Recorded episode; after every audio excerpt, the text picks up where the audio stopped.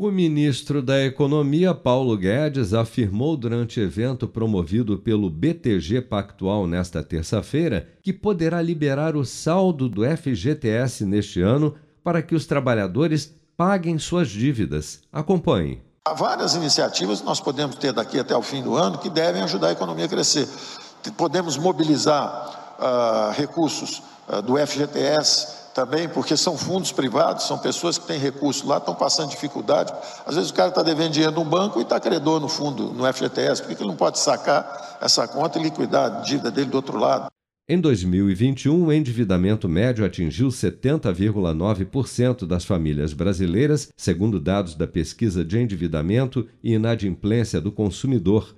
Em dezembro, esse percentual chegou a 76,3%, o maior dos últimos 11 anos.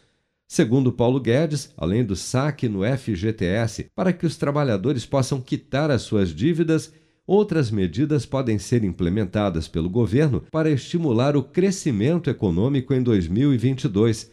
Entre elas estão a incorporação de um programa para tornar o acesso ao crédito universal, além da redução de 25% do IPI, imposto sobre produtos industrializados. O ministro, no entanto, não revelou quando tais medidas entrarão em vigor. Com produção de Bárbara Couto, de Brasília, Flávio Carpes.